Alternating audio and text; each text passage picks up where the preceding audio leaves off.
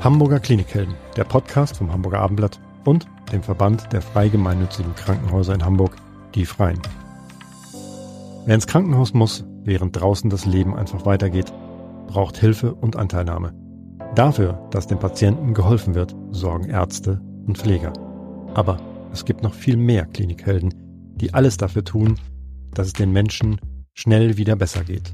Jule Bleier und Elisabeth Jessen stellen sie in diesem Podcast vor.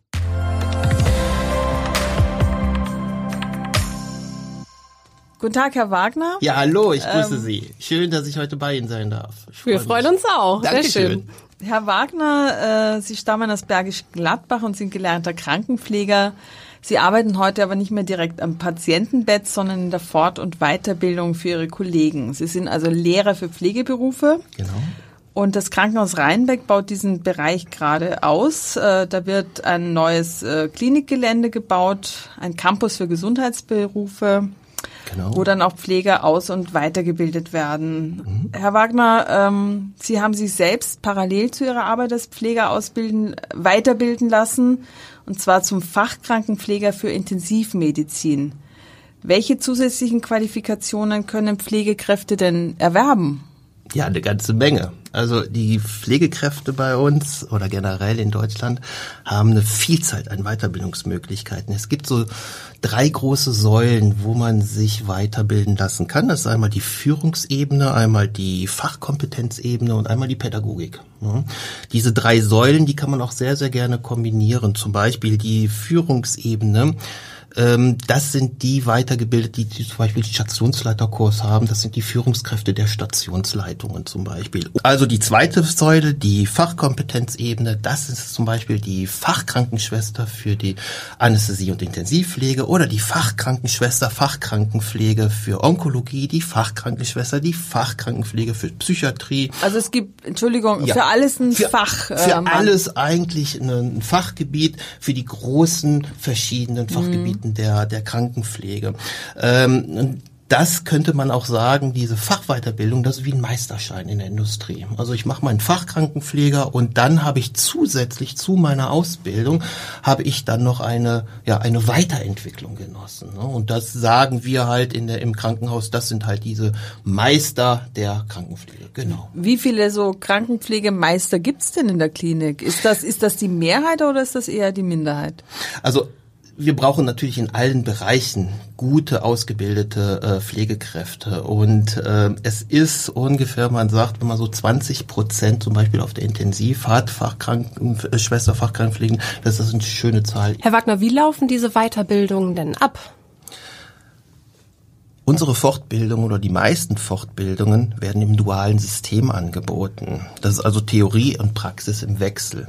In dieser Fachweiterbildung, die ich eben besprochen habe, das sind meistens 720 Stunden theoretischen Unterricht und dann nochmal circa 1800 praktischen Unterricht, die Sie dann innerhalb von den zwei Jahren absolvieren müssen. Nach diesen zwei Jahren machen Sie eine Prüfung, schreiben eventuell noch eine äh, Facharbeit und werden dann halt zum Fachkrankenpfleger, Fachkrankenschwester zugelassen.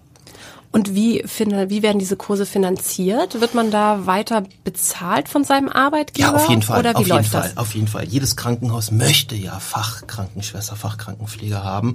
Und ähm, die Finanzierung wird der Arbeitgeber bezahlen. Also die Weiterbildung bezahlt der Arbeitgeber und auch natürlich das Gehalt. Für den Kursteilnehmer entstehen keine finanziellen Einbußen. Das Einzige, was die ähm, Kursteilnehmer mitbringen müssen, ist Zeit und natürlich viel, viel Arbeit. Viel Engagement, weil, viel man Engagement, das, weil das einfach genau. besonders viel Arbeit dann ist. Ganz genau. Was ist denn der Beweggrund für Leute, sich weiterbilden zu lassen? Bessere Karrierechancen, sprich auch ein besseres Einkommen? Die kriegen auf jeden Fall mehr Gehalt, wenn sie diese Weiterbildung absolviert haben. Und warum mach, machen die Kollegen das? Natürlich wollen sie ihr, ihr Wissen erweitern. Sie wollen Fachkrankenschwester, Krankenpfleger werden, um halt dem Patienten die bestmögliche Pflege zu gewährleisten. Was war denn bei Ihnen der Auslöser, dass Sie sozusagen die Seite gewechselt haben, äh, weg vom Krankenbett zur Ausbildung? Warum sind Sie Lehrer geworden? Ich wollte eigentlich gar nicht weg vom Bett damals. ähm, es war halt so gewesen, dass ich auf, von einer normalen Station auf eine Intensivstation gewechselt habe und nach einer gewissen Zeit habe ich mir auch gedacht, so jetzt möchte ich aber mein Wissen erweitern. Ja, ich war ungefähr ein Jahr auf einer Intensivstation, hatte mich auch gut eingelebt, aber da, ich fühlte, da sind noch ein paar Lücken. Ich habe zwar irgendetwas gemacht, an der Beatmungsmaschine eingestellt, aber ich wusste nicht genau, warum geht's jetzt dem Patienten besser. Mir war das mhm. nicht ganz klar gewesen.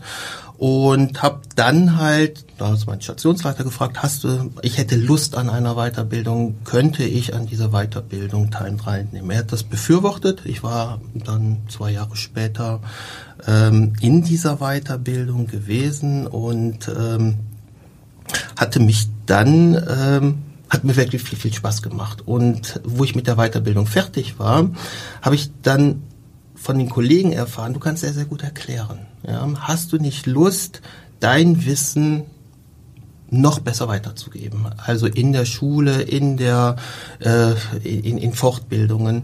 Ich hatte mir das dann überlegt und bin dann auf, ein, auf die Idee gekommen, Lehrer für Pflegeberufe nochmal machen. Also nochmal eine dreijährige Weiterbildung, um halt dann zum Beispiel in der Fachweiterbildung dann als Dozent zu unterrichten. Und das hat mir dann so viel Freude gemacht, dass ich dann diese Weiterbildung, nach dieser Weiterbildung direkt in die Schule eingestiegen bin.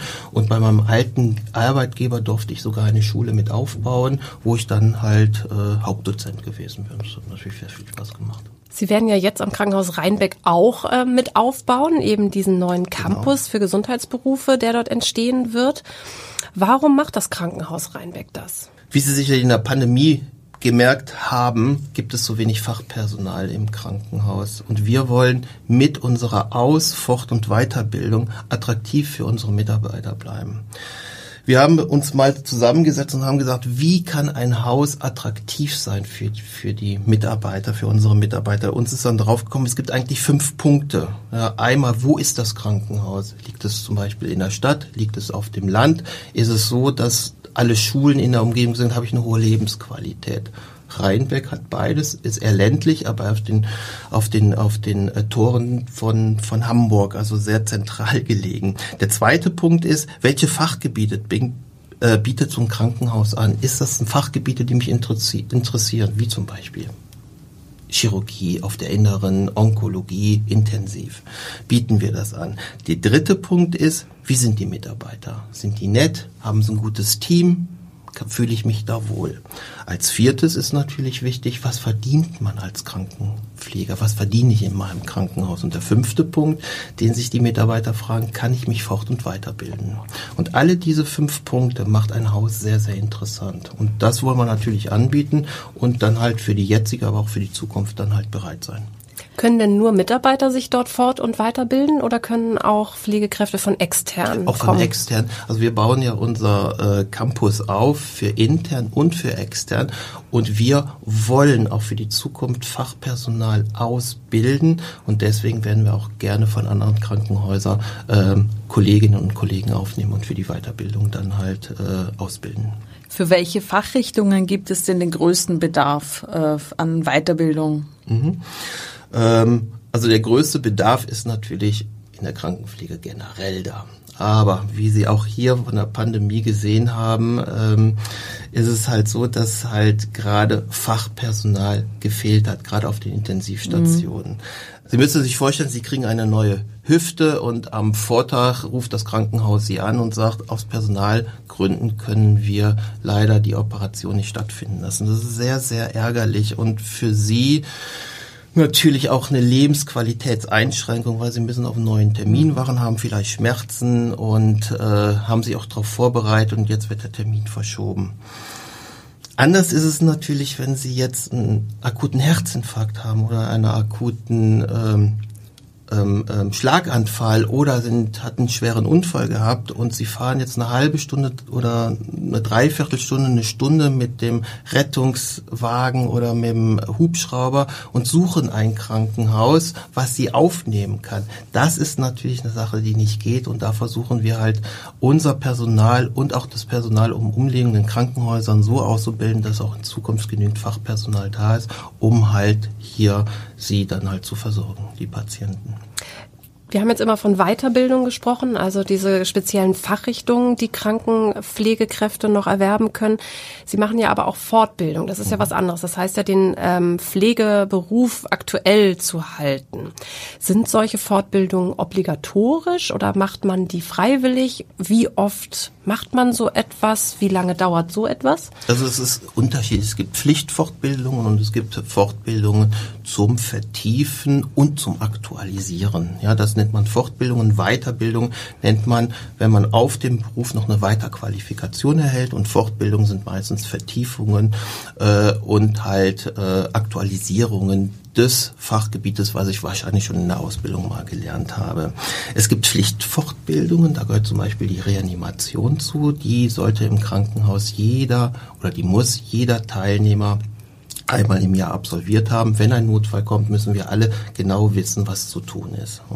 Und dann gibt es wieder Fortbildungen. Wie gesagt, die wollen wir auf den aktuellsten Stand bringen, weil es ändert sich wirklich viel in der Pflege, in der Medizin. Und hier ist es natürlich für beide Seiten, für den Mitarbeiter und für den Arbeitgeber immer wichtig, dass die Leute auf dem aktuellsten Stand ist, um die perfekte Pflege dann halt zu gewährleisten. Das heißt, Sie selber müssen sich auch ständig äh, fortbilden, weil Sie das ja dann weiter vermitteln müssen. Ja, leider. das ist ein permanentes leider. Lernen. Das ist ein wirklich ein permanentes Lernen.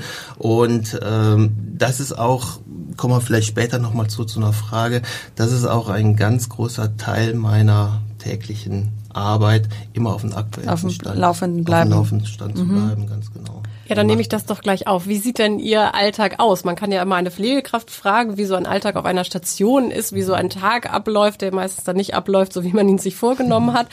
Wie ist denn so Ihr Alltag? Ja, also mein Alltag, ich, ich will jetzt gar nicht sagen, mit was ich anfange. Also das Erste, was ich mache, wenn ich in ein Büro komme, ist Kaffee kochen. Den brauche ich dann meistens. Und meistens geht der Tag dann doch relativ lang. Aber ich sage Ihnen einfach mal so, was mein Schwerpunkt ist, was ich halt die ähm, so übers Jahr gesehen mache. Und da bröselt sich dann auf, was ja wie der Tagesablauf. Also das Wichtigste, was man macht, ist mal die Bedarfsermittlung. Welche Fortbildung für das ganze Jahr benötigt mein Krankenhaus oder benötigen auch die Kollegen aus anderen Krankenhäusern, die wir sind? Und wenn Sie diesen Bedarf ermittelt haben, den Bedarf ermitteln Sie, indem Sie immer in Gesprächen sind mit den Stationsleitungen, mit den Abteilungsleitungen, da einfach zu schauen, wo wollen wir nächstes Jahr oder wo wollen wir in den nächsten Jahren hin. Ja? Meistens ist es ja ein Projekt, was nicht nächstes Jahr abgeschlossen ist, sondern über Jahre geht. Ja? Wie, wie wir jetzt eben schon gesagt haben, wir bauen ja einen neuen Campus auf. Dieser Campus wird ja erst im vierten Quartal dieses Jahres erbaut werden, beziehungsweise es der Spatenstich und das dauert zwei, drei Jahre, bis dieser Campus dann steht und bis dahin ja, müssen wir natürlich aufbauen, müssen wir schauen, was wollen wir bis dahin oder was wollen wir danach anbieten. Ähm, wenn wir wissen, wohin wir gehen, dann fängt es an mit der Dozentensucherei. Wer kann was machen? Mache ich Fortbildung, machen meine Kollegen Fortbildung oder hole ich mir von externen Kollegen rein, Dozenten her, die diese Fortbildung moderieren können. Wenn die Bedarfsermittlung dann soweit äh, abgeschlossen ist, dann wird geschaut, wie kann ich meine Fortbildungen an den Mann bringen? Wie kriegen meine Kollegen mit, dass diese Fortbildung jetzt zu diesem Tag irgendwann nächstes Jahr im September läuft? Wir erstellen dann einen Fortbildungskatalog, da stehen die Inhalte drin, da stehen dann die Dozenten drin, da steht die Uhrzeit drin, es steht auch drin, wie die Fortbildung akkreditiert ist, wie viele Fortbildungspunkte man bekommt. Und somit können dann halt die, äh, die Mitarbeiter sich zu dieser Fortbildung oder zu dieser Weiterbildung dann anmelden. Es werden natürlich die Fortbildungen analysiert und ev evaluiert. Also das bedeutet, ist die Fortbildung dann abgeschlossen, hat sie dann auch den Erfolg gebracht? Ja? Hat es erstmal den Teilnehmern gefallen? Konnten die Inhalte vermittelt werden und dann wird auch nochmal geschaut, ähm, kann das Erlernte auch dann auf den Stationen umgesetzt werden. Organisation, Organisation der Fortbildung und Weiterbildung, also die räumliche und zeitliche Planung. Also ich muss immer schauen, gibt es die Räumlichkeiten, sind die Räumlichkeiten groß genug, ist alles drin, was man zu benötigt. Wir brauchen eventuell Pflegebetten und so weiter. Das wird dann alles dann halt organisiert. Es wird eine Budgetplanung von mir erstellt. Also jede Fortbildung ist natürlich mit Kosten verbunden. Einige sind so sehr, sehr teuer und da muss man natürlich immer schauen, passt das in Budget rein? Beziehungsweise die externen Kollegen, die dann kommen, wird dann halt auch so vermarktet, dass die dann halt einen kleinen Obolus mitzahlen müssen und wir müssen dann halt schauen, inwieweit dann halt diese, diese Fortbildung dann finanziell gesteuert werden können. Was hat Sie eigentlich selber in den Pflegebereich gebracht? Das ist eine gute Frage, aber ich schon, das muss ich ist mal gerade überlegen. Ist ja schon ein paar Jahre das her. Das ist schon ein paar Jährchen her, ganz genau. Also zum Pflegeberuf bin ich wirklich gekommen durch den Zivildienst, den es damals noch mhm. gab. Ich weiß noch, wo ich im zehn, in der zehnten Klasse war und so langsam mir Gedanken gemacht habe, was möchtest du machen? Bin ich auf alle Berufe gekommen, war nicht auf den Pflegeberuf, den gab es für mich gar nicht. Der Pflegeberuf war für mich nicht präsent gewesen. Ähm, für mich war damals so die, die Chemie, die Mathematik und die Physik eigentlich das Ausschlaggebende. Es musste logisch sein. Eins plus eins ergibt zwei. Oder wenn ich von einem Stoff und von einem anderen Stoff zusammenschüttel und, und es reagiert, dann kommt ein anderer Stoff rein. Das war logisch gewesen. Mhm. Und da ich ja Rheinländer bin, ich komme aus der Nähe von Köln, ähm, ist in der Nähe Leverkusen, da gab es ein ganz großes chemisches Werk. Da ja. habe ich dann eine Ausbildung gemacht in der Chemie und es hat mir auch wunderbar gefallen. So nach, nach der Ausbildung habe ich dann auch ähm, noch eine gewisse Zeit gearbeitet, bis eines Tages ich nach Hause gekommen bin. Mein Vater, ich habe noch zu Hause gewohnt, mein Vater sagte, es ist ein Brief angekommen für dich. Und ich meinte auch, naja gut, das ist nichts Außergewöhnliches, wenn da ein Brief ankommt. Aber mein Vater, den habe ich schon Auge, vom Auge angesehen, da ist irgendetwas. Das ich war der Musterungsbefehl. Das war nicht, Damals gab es noch eine äh, genau, Bundeswehrzeit, genau. vorgeschriebene. Das, das, ist richtig, das war nicht die Musterung, sondern es war direkt die Einberufung ah. dazu. Genau, mhm. ich machte den Brief auf und da stand Bescheid. Also heute muss ich immer noch sagen, wo ich dann schon gesagt habe, man hätte es auch vielleicht ein bisschen netter schreiben können. Bescheid, hiermit teilen wir Ihnen mit, Sie werden am 1.10. nach Munster einbezogen. Und ich war überhaupt nicht darauf vorbereitet und habe gesagt, nee, das habe ich jetzt eigentlich gar keine Lust. Ich hatte damals Freundin gehabt, ich hatte damals Freunde gehabt, ich hatte auch einen Arbeitsplatz gehabt und wollte jetzt nicht innerhalb von den nächsten drei Monaten aus diesem sozialen Umfeld gerissen werden. Ich war gar nicht vorbereitet. Es traf mich wie ein Schock und habe am nächsten Tag dann halt versucht, in den Zivildienst zu kommen. Man musste ja damals noch eine Begründung schreiben über mehrere Seiten, warum man nicht zum, zum Bundeswehr, sondern in den, ähm, zum Zivildienst gehen wollte. Ich habe es geschafft. Drei, vier Monate später war ich dann in einem Krankenhaus auf einer Pflegestation. Und plötzlich war ein Beruf in ihrem Blickfeld, den sie gar nicht auf der Rechnung hatten. Ganz, ganz genau. Den hatte ich auch lange Zeit gar nicht auf, immer noch nicht im Blickfeld gehabt. Aber erst so peu à peu à peu hat er gesagt, das macht mir wirklich Spaß, mhm. mit den Patienten umzugehen. Es war eine urologische Station gewesen. also für viele ist, ist die urologische Station vielleicht nicht das Fachgebiet. Alles, was mit, ja, mit Blase, Prostata zu tun hat, mit den Operationen. Man hatte immer blutigen Urin und ich gerade als junger Mensch, ich hatte auch öfters mal einen Würgereiz gehabt, wo mhm. ich dann beim Patienten war. Bis eines Tages mir es wirklich Spaß gemacht hat, wo ich gesagt habe, das macht mir Spaß und äh, wo ich dann gesagt habe, ich könnte mir vorstellen, Krankenpfleger zu werden. Wo ich es mir richtig vorstellen konnte, ist es dann gewesen, wo sie die Zivildienstzeit beziehungsweise auch die Bundeswehrzeit von damals 24 Monate dann auf 16 Monate verkürzt haben.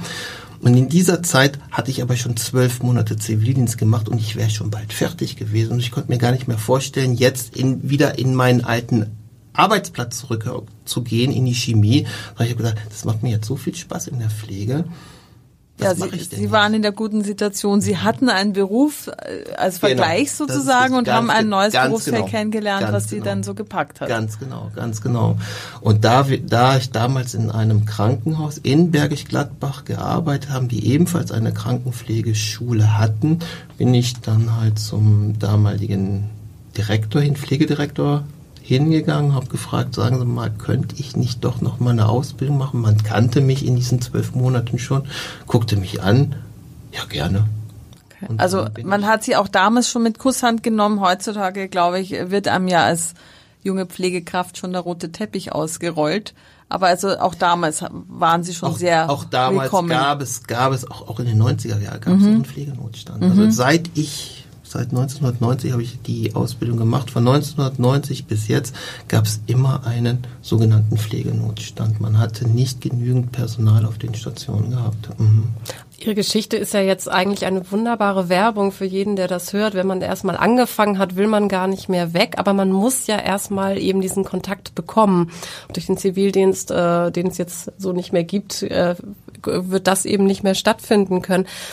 Sie bilden auch selbst ja keine Pflegekräfte aus, sondern Sie bilden sie weiter und fort. Aber wie würden Sie jetzt junge Menschen dazu motivieren, in den Pflegebereich zu gehen?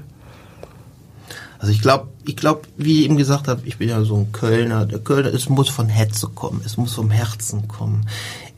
Irgendwann stellt sich ja die Frage, wie bei mir auch, was möchte ich machen? Und wenn Sie Spaß am sozialen Berufen haben, wenn sie Spaß am Menschen, mit Menschen zu arbeiten, mit kranken Menschen zu arbeiten, wenn sie Interesse an eine ganz fundierte Ausbildung haben, wo sie mehr über ihren Körper kennenlernen, wo sie über Krankheiten kennenlernen, wo sie die Anatomie kennenlernen, wo sie die Physiologie, die Pathologie kennenlernen, wo sie vielleicht auch sagen, ich kann mir auch gut vorstellen, mal einem interdisziplinären Team zu arbeiten, mit ganz vielen Pflegekräften, mit Ärzten, mit Therapeuten.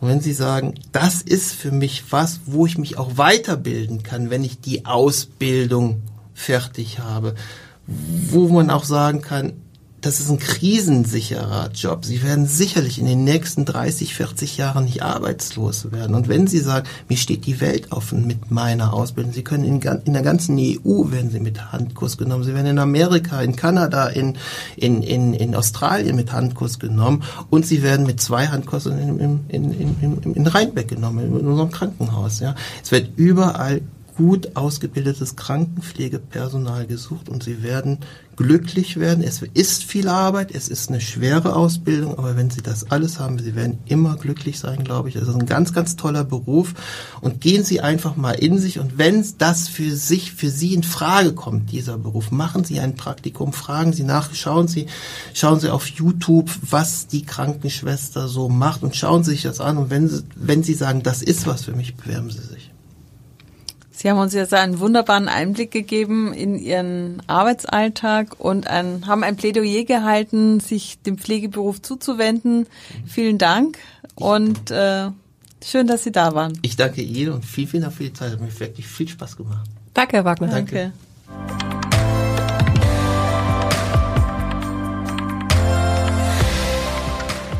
Weitere Podcasts vom Hamburger Abendblatt finden Sie auf abendblatt.de slash podcast.